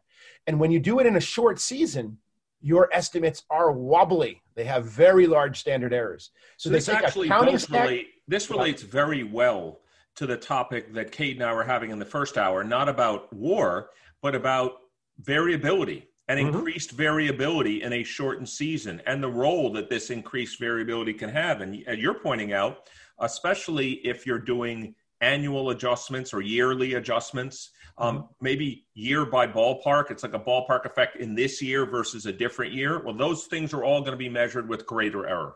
That's right. And so they make an adjustment of this pure hitting stat based on era, league, and ballpark. Now, league this year probably is a less significant thing than it's been in the past because the National League had to have an adjustment because, particularly on the, not on the hitting side so much, but on the pitching side, because one out of you know 15 at bats was uh, so. Was go, let's go back to my original question: Is it okay for me to take someone's WAR based on a 60 game season and just do a linear projection to 162. And I understand that's not the way you would actually compute it, but may, is that going to be approximately okay? So, like, for example, yeah. you've taught me enough yeah. that a war in a full season, like above 10, is, is a phenomenal year. So, would somebody who had a war of like four this year, would that be a huge number given it's, you know, 40% yes. of the season? So, so the, there's a couple of things that are hard to do because – because remember, war is an estimator. So if you think about it, there's a true war, but the observed war is is is the true plus noise. The, the, and and what happens and then of course if you try to project that so if i call the the true war theta the noise uh, epsilon what you're observing is theta plus epsilon if you try to multiply that by say three or some a little lower than three you're going to get an overly inflated uh, value at the end because there's of course regression to the mean right. um, whatever extra. If you're a bit on the high side in your estimator in the first half part of the season, so just to make sure everyone's clear what Adi's talking about, which is a great example, not just for sports, but I always talk about this as an example in business. Just for 10 mm-hmm. seconds, I say I always play this game with my MBA students. I say, let's imagine you're a good salesperson and you've had a great year and your boss goes to you, I got good news for you. And you go, sure, what is it? I go, I'm going to assign you the top 10% of our customers. And he's like, great. Oh, and by the way, um, not only I'm going to take last year's figure, and because you're so good, I'm going to tell you, you need to do 20% better than last year on the top 10%. And they're like, sure, that seems great. I'm a 20% growth guy. Yeah, except you took the last people last year who are the true sales plus error, mm-hmm. and now you've scaled it up. You haven't taken any regression into the mean into account. So your point about linear estimation is part of the war that makes these people so high is an error part, and that wouldn't extend over the entire season. And you'd almost always overestimate their annual war from the top end and possibly too low from the bottom end. From the bottom end. So if you actually were to make a forecast, you'd have to do some kind of accounting for that regression, and you'd push everybody slightly towards the mean. So someone who had the best war season in, on the hitter side this year um, is around a three and a half war. You wouldn't multiply them by let's say three, that's way too high. Um, so let me ask a question. Do you think a topic you and I love talking about, and then I'd like to move on to some other questions about baseball. Um, when someone's thinking of, when we're thinking of Hall of Fame for some players, mm-hmm. should we take into account, like I hate to say it, like we have to add their average war and multi, like, I don't know, let's say it's a player who does who ends up with a 50 war and you know is saying mm. well it's yeah but if they had played this whole season all right that's a good question more. That's a good question do we get to does willie mays and ted williams get their years back give, given to the armed services um, they do for me they Look, do for I, you for every minute that i've spent yeah about, wow if ted williams had played those five years yeah. and we added on to his 521 home runs he'd be the home run king, or he'd be well over 700 probably. He'd be right. easily at 4,000 hits probably. And I do that. I, I, I do that all the time. Right. I mean, it's a funny business. Do we get to does does Babe Ruth get five years that he spent pitching and hitting? Yes, he'd have nine hundred. Home, 900, 900 home, runs. Right. Right. Does Mickey Mantle get a knee injury repaired by modern surgery that he lost in that? wow. Now you're getting now you're getting crazy there. Now you're getting crazy. But I wanted to, I don't want to leave war just yet because the piece of war which is so I think is so confounding is they make a, what's called a a, a, a, a position adjustment. And basically, what this works, and it works really on the fielding side. And one of the reasons why Soto is no didn't doesn't do well is that he plays left field, and left field, other than uh, first base, is considered the weakest of all the fielding positions. It's not a right field, center field, the cor- the centers, and all the infield positions are important except first base. Center field is very important in the outfield, followed by right field, and left field is insignificant. So what ends up happening is you get a, a very big penalty, or you can review it as a reward for playing uh, the important position. So you get penalized if you're at a weak position, fielding position, and you get rewarded if you're at a good position. And they do this based on what I consider to be a complete statistical uh, magic trick. They kind of try to imagine um, what would happen if you moved a center fielder to left field they're they're going to now overperform the way they view that because a center fielder is going to be much better. And if you stuck them in left field they're going to outperform and they're going to get exactly what they would have contributed center field. They're going to now get that extra. And they try to estimate these numbers. And so what happens is they try to they add these values based on your position. And I think it's a f- statistical fantasy. It's a good Look, point. Based on your description of war, I want to tell you right now, I, I, I'm I, am following every piece. Um, this seems like I, am putting so much less weight on war than you, I have been have in the to. past. I mean, this this this fielding adjustment. It's and and then yeah, then there's of course the problem of how do you even evaluate fielding. So you've got right. You got a hard task of, of actually putting runs on fielding. Then you have this super hard task of making a position adjustment. You have all these park factors and era and league adjustments. So it takes these beautiful counting stacks, stats in, in a noble service and just makes an absolute muck out of things. And that's kind of how I view it. And when you make a short season, the error is so large that it should be the last thing we look at. And so if I'm looking at today's, you know, champions, I'm blown away by by the, the, basic stuff. And I think we all should be. LeMahieu's 364 batting average, uh, Soto's uh, 695 slugging percentage and 478, you know, uh, weighted on base percentage. This is what's remarkable. Voit's 22 home runs. These are the performance that we should be looking at. I know that's old fashioned statistics, but they're reliable. They're not uncertain because of estimation error. And in a short season, it just is a muck. Well, let's let this is the perfect transition because it was one of the topics I wanted to talk about. Could you give our listeners um, just so you know, I, I, think you probably know this stat. We're both Yankee guys, so we know this. Mm-hmm. Besides LeMahieu only being the fourth Yankee all time to win the batting title, which I was unaware of, uh, Gehrig won a batting title, not surprisingly. DiMaggio won one, Mantle won one. We're talking about, you know, if you had a Ruth, uh, you know, this is like the murderer's row of all right. Yankees. LeMahieu's only the fourth Yankee ever to win a batting title. He's also only the second player ever to have the highest batting average in both leagues. And the other guy was Ed Delahanty, who played in the 1880s and 90s Hall so of Famer. First one, first one so in modern In all of modern baseball, LeMahieu is the only player to lead both leagues in batting average for a mm-hmm. season. Does, so, can you just give us some historical perspective? Like, how great is this guy? Okay, so that's really it's really remarkable. One of the reasons why it's extremely rare, and think back um, first of all, in the modern era, batting average isn't valued. and so they don't really players don't try for the batting averages they used to. It used to be the stat in Ted Williams' era, and and it's it's the right decision. It's not for the perspective of playing baseball. You really don't. That's got not the statistics you want to optimize. Uh, batting average. Um, and and one of the reasons why is it's highly variable, right? Because once you put the ball in play, um, a lot of that is affected by things that are around you, out of your control like where they place the fielders and and and and and, and other events. So think back historically, guys like Rod Carew um, would lead the league perennially in batting average. Those guys don't exist anymore. Right. And the ones who did exist tend to play for on one team their entire. Well, that's the part I thought you were going to yeah. get to. Last yeah. time I checked, Lou Gehrig played for just the Yankees. Just the Yankees. Joe DiMaggio just the Yankees, Mickey Mantle. If you, if yeah, if you had moved Joe DiMaggio over to the National League, sure, he might have won a batting title That's over right. there so, too. So most so, great players don't even get the opportunity to play in both. Right. They didn't switch teams the way they do now, and in the modern era, we don't get that consistency in batting average. So what makes LeMahieu so remarkable is he's one of these throwback players who hits for high average, and yet, like a modern player, he switches teams. Um, so it's really it's it's terrific. I mean, one thing what we we you and I probably watched a lot of LeMahieu in the last couple of years because we watch a lot of Yankees. This is a guy who who hits where they ain't. He uses the entire field. Yep. He uses opposite. He pulls. And he, he's neutralized this shifting, which has become so destructive in a positive way, I guess, towards batting. So this is uh, Eric Bradlow, professor of marketing and statistics. I'm here with my co-host and friend, professor of statistics Adi Wyner.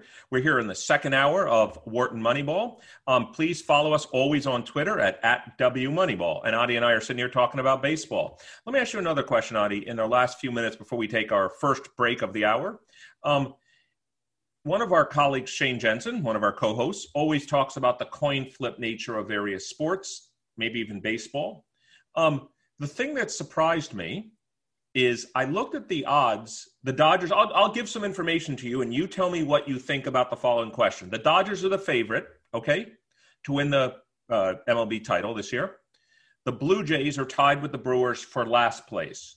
If I asked you for the ratio of the Dodgers to the Blue Jays, well, here, I'll give it to you. The Dodgers are plus 350.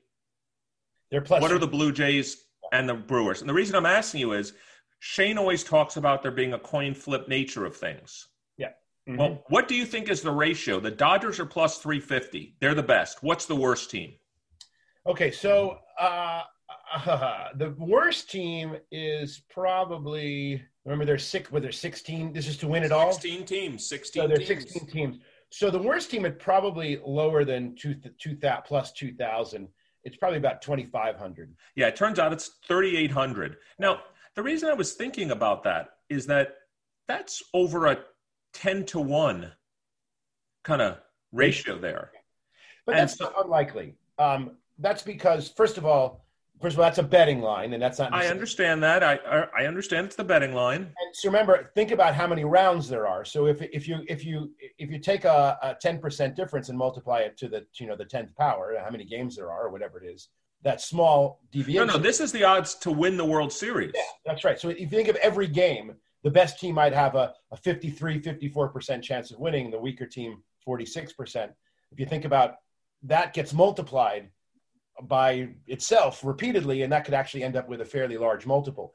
I believe that that's probably taking into account just the gamblers you know inclinations i think there's probably an enormous amount of over betting on the dodgers either way it just seemed like the fact that there was a 10 over 10 to 1 betting odds i understand but over a 10 to 1 ratio there just seemed to me to be extraordinarily it seemed extraordinary maybe over a little bit of overconfidence on the dodgers and maybe a little bit of underconfidence on the you know i'll list all the teams under 3000 the Actually, astros the, honestly, the uh, astros the astros the cardinals the marlins the brewers and the blue jays. If i were betting i would put money on the long shots um, and uh, bet against the dodgers I, I, I, I think I would too. So this has been the first half of the second half of Wharton Moneyball. Uh, we've got. You're listening to Wharton Moneyball on Business Radio. Welcome back to Wharton Moneyball for the last quarter of our show. This is Eric Bradlow, professor of marketing and statistics at the Wharton School, and I'm here with my co-host, colleague, and friend, professor of statistics Adi Wyner. Some combination of the two of us, Cade Massey and Shane Jensen, are here every week on Wharton Moneyball. This is obviously the virtual edition that we're recording via Zoom, and of course, we're broadcasting in our regularly scheduled slot and replayed here on SiriusXM throughout the week. And obviously, Adi and I are very excited because the baseball playoffs are starting today. And so we're going to spend the last quarter of the show, given Cade and I talked a lot about NBA, NHL, pro, and college football. Adi and I are going to spend the rest of our time talking about uh, baseball. So I was thinking about the following, Adi. I was thinking, I understand these numbers are probably exaggerated, but just to give our listeners a sense, let's imagine that the home, the team, the better team of two teams playing each other on a neutral field had a roughly a 55 45% chance of winning any given game okay? And maybe baseball by the way. Say again? That's high for baseball. Yeah all right. Maybe it's 53 47 whatever let's say it's somewhere around there. My here's my point. A lot of people don't realize i think tell me if there's if the if this logic is correct or if it's flawed if I'm the weaker of the two teams, the weaker of the two teams, okay, I am happier without the home field advantage because let's say the odds would have been for the better team 60% chance to win at home 50% on the road. Now it's 57 53 they have the same mean but there's lower variation. And if I'm the worst team, I want variation. I want there to be greater variation around the mean because if everything's purely at the mean, I don't benefit from that as the weaker team. Is that the right logic to think about it? Uh, actually, uh, I'm not sure that is the right. I mean, in general, yes, you definitely want you know want variation, but maximum variation in a sport is at 0.5. So you want to push it as close to point. No, no, I'm saying let's fix the mean. So the mean is that let's say the mean in both right. cases are the same, and the question is, yes, does does it shift it away from that mean, yes. or does it shift it less away from the mean because so, the home field advantage is smaller? What about is, is entropy, and entropy gets lower as you move away from the mean. Um, so you don't want 60, you don't want say 50, 50, 60 as you'd rather two 55s. Right. Yep. And so my comment to you is would you expect mm-hmm. that given there aren't fans, right? Therefore, things aren't getting pulled to the extremes as mm-hmm. much as they were. Yep. Do you expect to see more upsets than we would if there had been fans, which we could argue would lead to a greater home field advantage? Yeah, actually, that's what I would expect. Although in baseball, I think it's it's sufficiently small to not be that particularly noticeable. I saw that Michael Lopez had tweeted out an observation about basketball. Michael Lopez, of course, is the director of analytics for the NFL, mentioning that of all the sports with the largest home field bas- home field advantage, basketball, um, it's the sport with the greatest sort of topsy turviness in its playoff structure, where there was exactly no home field advantage. Right. Yeah, yeah, yeah, exactly. Let me ask you a question about the design of the playoffs this year. How do you feel about this best of three first round as opposed to, you know, kind of, well, the old model has been this play in game? Because remember, they also increased the number of teams to eight. It used to be two wild card teams would play each other, and then or two uh, soon to be wild card teams would be the play in game, and then of course that team would make it and advance against the division winners. But now they've increased the number of teams, but you have this best of three first round all at the t- higher seeded team. How do you feel about that as a design? Like if you're the Dodgers, aren't you saying to yourself? Wait a second here. It's terrible. If I'm the Dodgers, the old design, I was getting best of seven, and who the hell's going to beat me best of seven? But now, you know, I'm here in the, I'm the Dodgers, and I'm playing, you know, I'm playing some weaker team. What the hell's going on here? Absolutely, I think the Dodgers are complete, completely correct. I think the home field advantage, the the team, the best the division winner gets two advantages. They play the weakest team. I think that's the end. They get to play at home. Um, in the playoffs, the gap between the best and the sm- and the weakest is is smaller because of the way you stack your pitching staffs, et cetera. And secondly, um, the home field advantage is not so important because you know you lack fans and and. Uh, so you agree of all years, like if I cared about the Dodgers, which as a Yankee fan I don't, but Right. if I cared about the Dodgers, Mhm. I would say this is the worst possible year in some sense to be the one seed. If I had to, like, in other words, the, their advantages of the one seed are smaller. Their first round series is shorter. Yep. They don't have really the home field edge. Yep. Um, and also, you pointed out, I, I'd love your thoughts about this.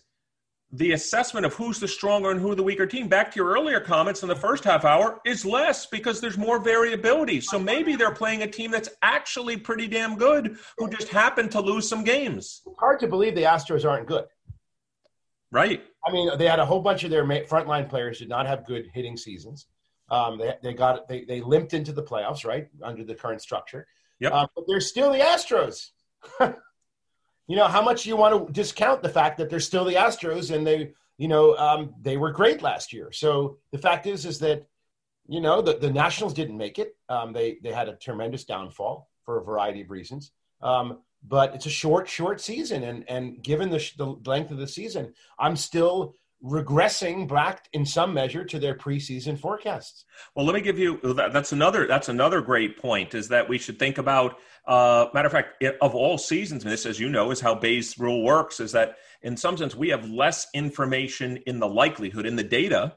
We have to regress more towards the priors this year of all other years One hundred percent, more by far. by far, by far. I actually did a little bit of a calculation, and um I just want to get. I'm, I'm going to give you some numbers, and I want to get you give you to guess. Okay, so we're in a best of three series. Okay, like we are. Let's say the better team in any given game is minus 150. Okay, Minus- so that that corresponds to a 0.6 winning percentage, 60 percent. What chance do you think? Let's assume for the moment the games are independent, so I get to just multiply probabilities together. What do you think is the chance of a minus 150 team winning a best of three series? Uh, this is the reason I'm bringing this up for our listeners here on Wharton Moneyball. Let's just say the Dodgers are a 60 40 team. Yeah, I think it's about seventy-five percent.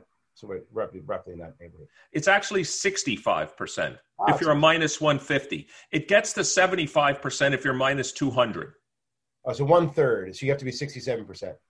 Yeah. And so my point is By the way, that, that's what I'm saying. So imagine the Dodgers are 60 40. That means they still have a two thirds chance of losing this first series, which incredible. Which means you're the the one the one the th- plus three fifty on their winning the World Series has got to be way off. way off. Wow. And now, now, by the way, just as a, as a point of fact for for lines makers, um, the line is always high because they have to have their edge. So they might be predicting one over what is it three plus three fifty. So that's one over one, uh, one over four point five. So that comes in at about twenty two percent. That uh, by itself is a high forecast, but not too much. I would guess if you adjusted for the VIG, that's about eighteen percent. What that probably reflects is the public's willingness to bet on the Dodgers Right. and desire to bet on the Dodgers. And when the public wants to bet on a favorite, they're willing to essentially take bad odds. And you've actually pointed out, obviously, that's three and a half times roughly Yeah. the Shane Jensen coin flip equal probability rule. And that's the way I like to think about it. Mm-hmm. They're three times more likely, in someone's view, than the average team would be to win the World Series. And that might be right, but it sounds quite high to me. Did you figure out the, the seven game series uh, 60 40? I didn't figure out this. I did not do the seven game series. Uh, I just did three. I just did who's the likelihood of getting out of the first round. And again, I was even surprised that in a minus 200 per game, which would be extraordinary in baseball, minus 200, especially for both teams being playoff teams, that you only get to a 25% winning percentage for the series. That's amazing. I, I, and we we can expect some upsets. Now, a lot happens in the short series, which is nuts because even even the weaker teams have a star pitcher. Well, and you only need two to win a best of three series. That's right. I mean, listen, the Yankees are limping into the into the, the playoffs, but they have Gerrit Cole. I mean, come on. I, I, I didn't have the best season, but if I were to regress back to preseason forecast, the last four games he pitched, 1.00 ERA, um, you know, three and one. I don't care about winning, but you know, he was dominant. I'm not. If I had to pick one pitcher to start my series, it's Gerrit Cole. Well, so let's let's now move on. We've talked about uncertainty in general. Let's talk about what our listeners here on Wharton Moneyball really want to hear about is our assessment of the Yankees. so I wanted to ask you a question, and I thought about this a fair amount, but I'm not sure I know the answer. Um, could you make an argument that being in the fifth seed out of eight, which is where the Yankees are, which means if everything went to chalk, you play the four. Well, you play the four. There's no chalk needed there. The five is playing the four. If you win and it goes to chalk, you then play the one. And then if you win, it plays obviously the two would be left over. Is there any rationale? Like sometimes you hear people say, I'd rather been the seven than the five, because then I would play the two, then the three, and then not the one until the end but I'm like, you still got to beat them all anyway. You're going to have to beat the one eventually, unless somebody else does anyway. Is there any? I, I was just thinking because I'm sure lots of listeners saying, "Oh, not the five spot. The five plays the four, and then the one." How do you think about that? The way I think about this is that is maybe this is just uh, uh, uh, off the mark, but the way I view this is in baseball. Um, you want someone, you want your one to have a few shots of uh, at least two shots at other teams before you have to play them. That's kind of because there's that knockoff percent potential. Um, and I think one is going to be the hardest obstacle. But and and so I would rather have to. I would rather play the one in the last rather than the second. Um, Let's say your goal is to win. You don't care if you get to the first round, second round, World Series. If you don't win the World, If let's say your goal is to get to the World Series, forget forget winning it. I think you're, you're, I think the team that's going to win this actually I, is not going to be the best team. It's the team that's got their way cleared for them by an upset. I see. Um, because I think if the if the Dodgers or the Rays were or, who are the star teams. Um, yeah, the um, Dodge. Well, right now, to be honest with you, the betting odds have the Yankees for some reason as the third most favorite, which I'm not quite. Well, it's Priors, maybe. Priors, it's Priors, it's Priors, but it has the Dodgers one, the Rays two, the Yankees three. Then it has the Twins, the Athletics, and the Padres. Right. As the next three. Well, I actually, so I think that that the, the the knockoff potential is there. I mean, I would, I think if the if you're gonna if you're gonna if a, a lower ranked team is gonna make it, it's because the Dodgers are, are going to get knocked off. The Rays are to get knocked off on the early side, and uh, because remember, you got to. There's these small chances. I think that any one team is no better than 70% chance of getting. All right, I'm going to give you an over under. We love doing over unders on Wharton Moneyball. We haven't done some in a while. I'm going to give you an over under. There are eight first round series. You all you agree to that? Yeah, there are. Yep. And there's best of three. You agree to that? Mm-hmm. I just gave you that if it's 60 40 to the favorite, there's a, let's call it a one third chance. So is your prediction, I'll give you over under. One third times eight is roughly two and a half. Are we going to get more than two upsets, more than three or more upsets in the first round, or less than three upsets in the first round? Given the odds I just gave you, I just did a calculation that said it's about a third. A third of an eighth is roughly two and a half. More versus two or fewer. So I'm letting you pick over two and a half two and or a half. under two and a half. All right. So I'm going to go with. Um, I actually think that the most probable. The problem is this. Um, I think the single most probable outcome, single most probable outcome is probably uh, three upsets. But that doesn't mean that I want the other side, right? Yeah, three is the most probable, but that doesn't mean the total mass above three is greater than the mass above the sum of zero, one, and two. Yeah, and that's and that's a tricky one because I think it falls off pretty hard after that. I think four upsets is very unlikely. Um, and that uh, and that one and two maybe jointly more than zero, one and two, of course, I think might be jointly more probable than five, four, five and up. Um, even though I think that five is is the not the, I mean three is the modal outcome. I'm still going to go with the under. Yeah, what's very interesting. I see. I wouldn't even have done the calculation you did, which is totally appropriate. I've given the let's call it the probability of upset in any given series. You multiply that by the number of series, and then you get the expected number of upsets. But if you actually look at the probability distribution, mm-hmm. the expectation is a weighted average. And so zero, one, and two may actually have a very it's, it's not going to be a symmetric distribution. of course, it can't be. yeah. So from a probabilistic perspective, if I'm just giving that's a great point. Matter of fact, of all the years, so we've been doing Wharton Moneyball together for six and a half years. Have any of us? I don't. I that out. No. no, no, no. I can't say I've ever remembered any of us talking about this kind of distribution versus expectation and the asymmetry and that in some sense you if you're if you're just asked not to make a prediction i just giving you an over under yeah. you want to take the side with larger mass even if an expectation that might be the wrong thing to do because maybe there's a long right tail and sure eight upsets could happen and that would but if you know and that happens with probably i'll make it up 0.05 well that adds 0.4 to the expectation but how much. come on not i mean it's it's just not likely to happen. Yeah i mean i think this is an example where the expected number of upsets is probably three or higher than three but i still believe that most of the mass is between zero one and two. So how are you feeling about you know the yankees versus the Indians. I mean, I know we wanted the Twins, but we didn't get the Twins. How am I feeling? I'm feeling that we have as we have uh, at least a 50% chance of beating them. I don't think we're the underdog, but I think the public doesn't either. The Yankees are a, would be a very slight betting favorite. Very, over the, very slight favorite, and only because I think I think they have Cole, Cole will start one game, Tanaka will start the second. I don't know what goes on the third. Um, Let's hope there isn't one. Let's hope there isn't one. Uh, Yankees have explosive hitting. Obviously, um, they do. Uh, I, I, wouldn't give them much more than fifty percent chance. If you they're had, the underdogs against the Rays, certainly. So, have you seen any empirics? You know, people always talk about in short series. You know, pitching over hitting. Like you haven't said, like you just mentioned the Yankees hitting, but you really started with, I'd rather have Gerrit Cole. I'd rather have the top pitching have you ever looked? Is there any evidence to suggest that pitching beats good hitting in in playoff series? You know what? It's interesting. I don't recall ever seeing it. I believe somebody has made efforts to go about it the way they usually go about these things. I don't believe there's a strong consensus because I think I would know that. I follow the literature in baseball close enough to um, to see that.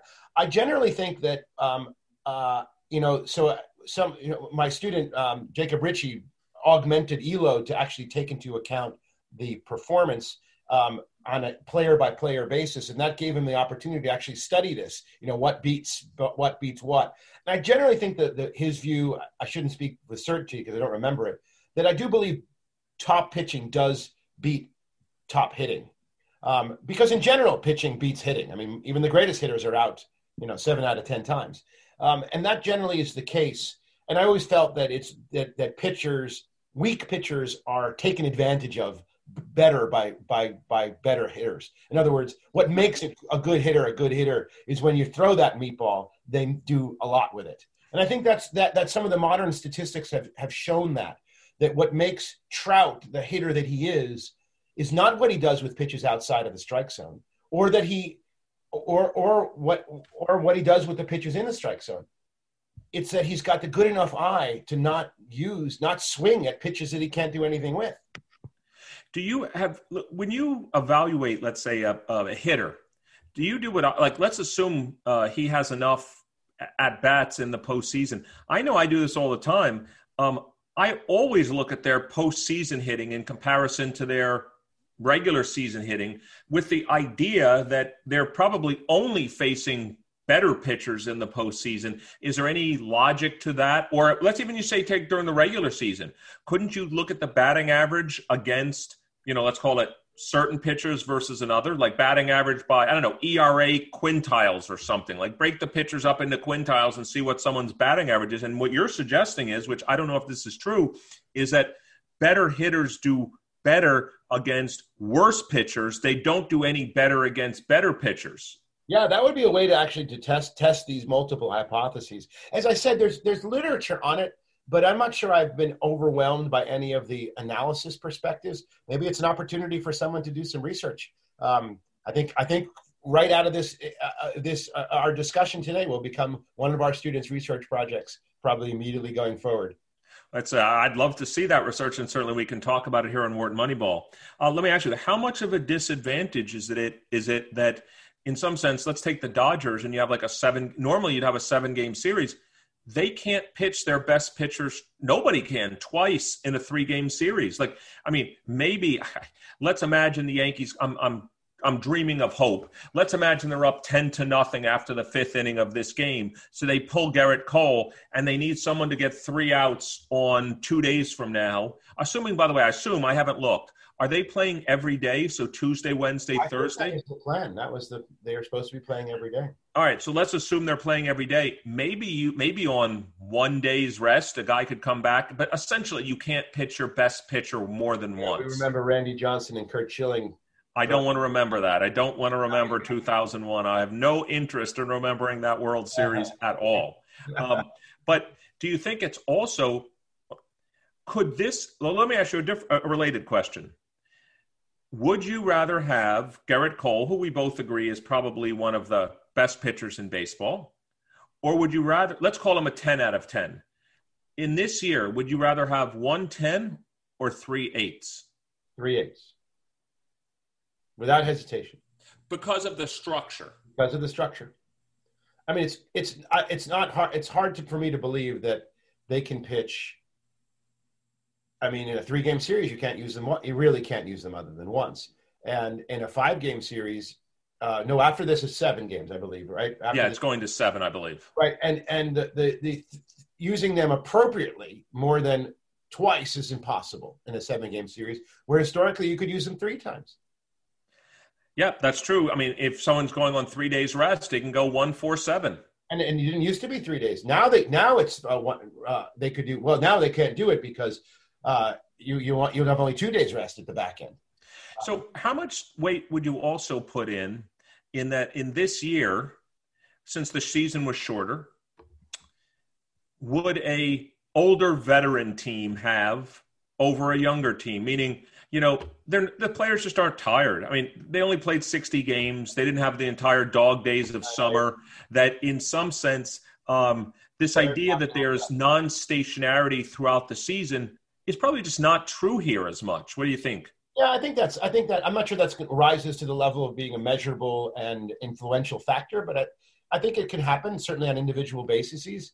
Um, the, the season is extremely grueling, as as any baseball player, his biographies will attest to, and this is certainly nothing like it. I mean, they when they when they traveled, they traveled they traveled close um, in re- decent proximity. It was a very short season. I, I bet you know the elder folks and by the way for today's baseball baseball players 30 is an is, an, is becoming an, an, an upper end uh, back in the day 30 was the was the your practically your peak how many players are above 30 today um, but the ones that are, are, probably appreciating it.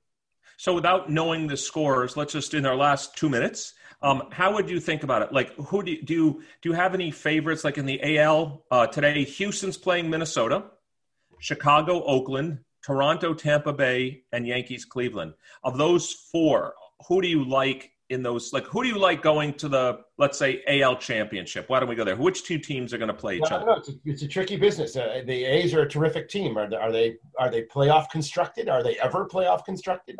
I mean, how much of the historical collapse of the Minnesota Twins do we want to carry forward? My statistical brain says none. right? But my my baseball heart says all of it.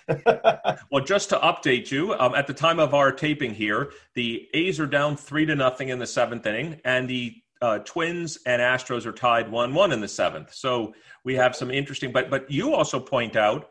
Um, your probability, let's say, of the A's, let's say they were the favorites going in, which they probably were, losing one game here is catastrophic. Terrible with your best pitcher losing one. I mean, forget home, yes, but it's catastrophic because now the other team has to win too. There is no, I mean, the weight of each game plays so much importance. Uh, enormous. Uh, to see the Oakland A's down three to nothing is exactly what I what my heart expects and my brain is disappointed by. Well, this has been our second hour of Wharton Moneyball. I'd like to thank my co-host this afternoon, uh, Adi Wyner. This is Eric Bradlow, professor of marketing and statistics. I'd like to thank our producer, Matt Datz. I'd like to thank our associate producer and sound engineer, Dion Simpkins. Um, we've got lots of baseball this week. We've got the NBA Finals starting uh, on Wednesday night. We have some. We have obviously NFL, NCAA football going on. We obviously have the French Open tennis going on. So lots to enjoy. So between now and next week on Wharton Moneyball, we'll see you. If you want to reach us at W Moneyball, between now and then, enjoy your sports.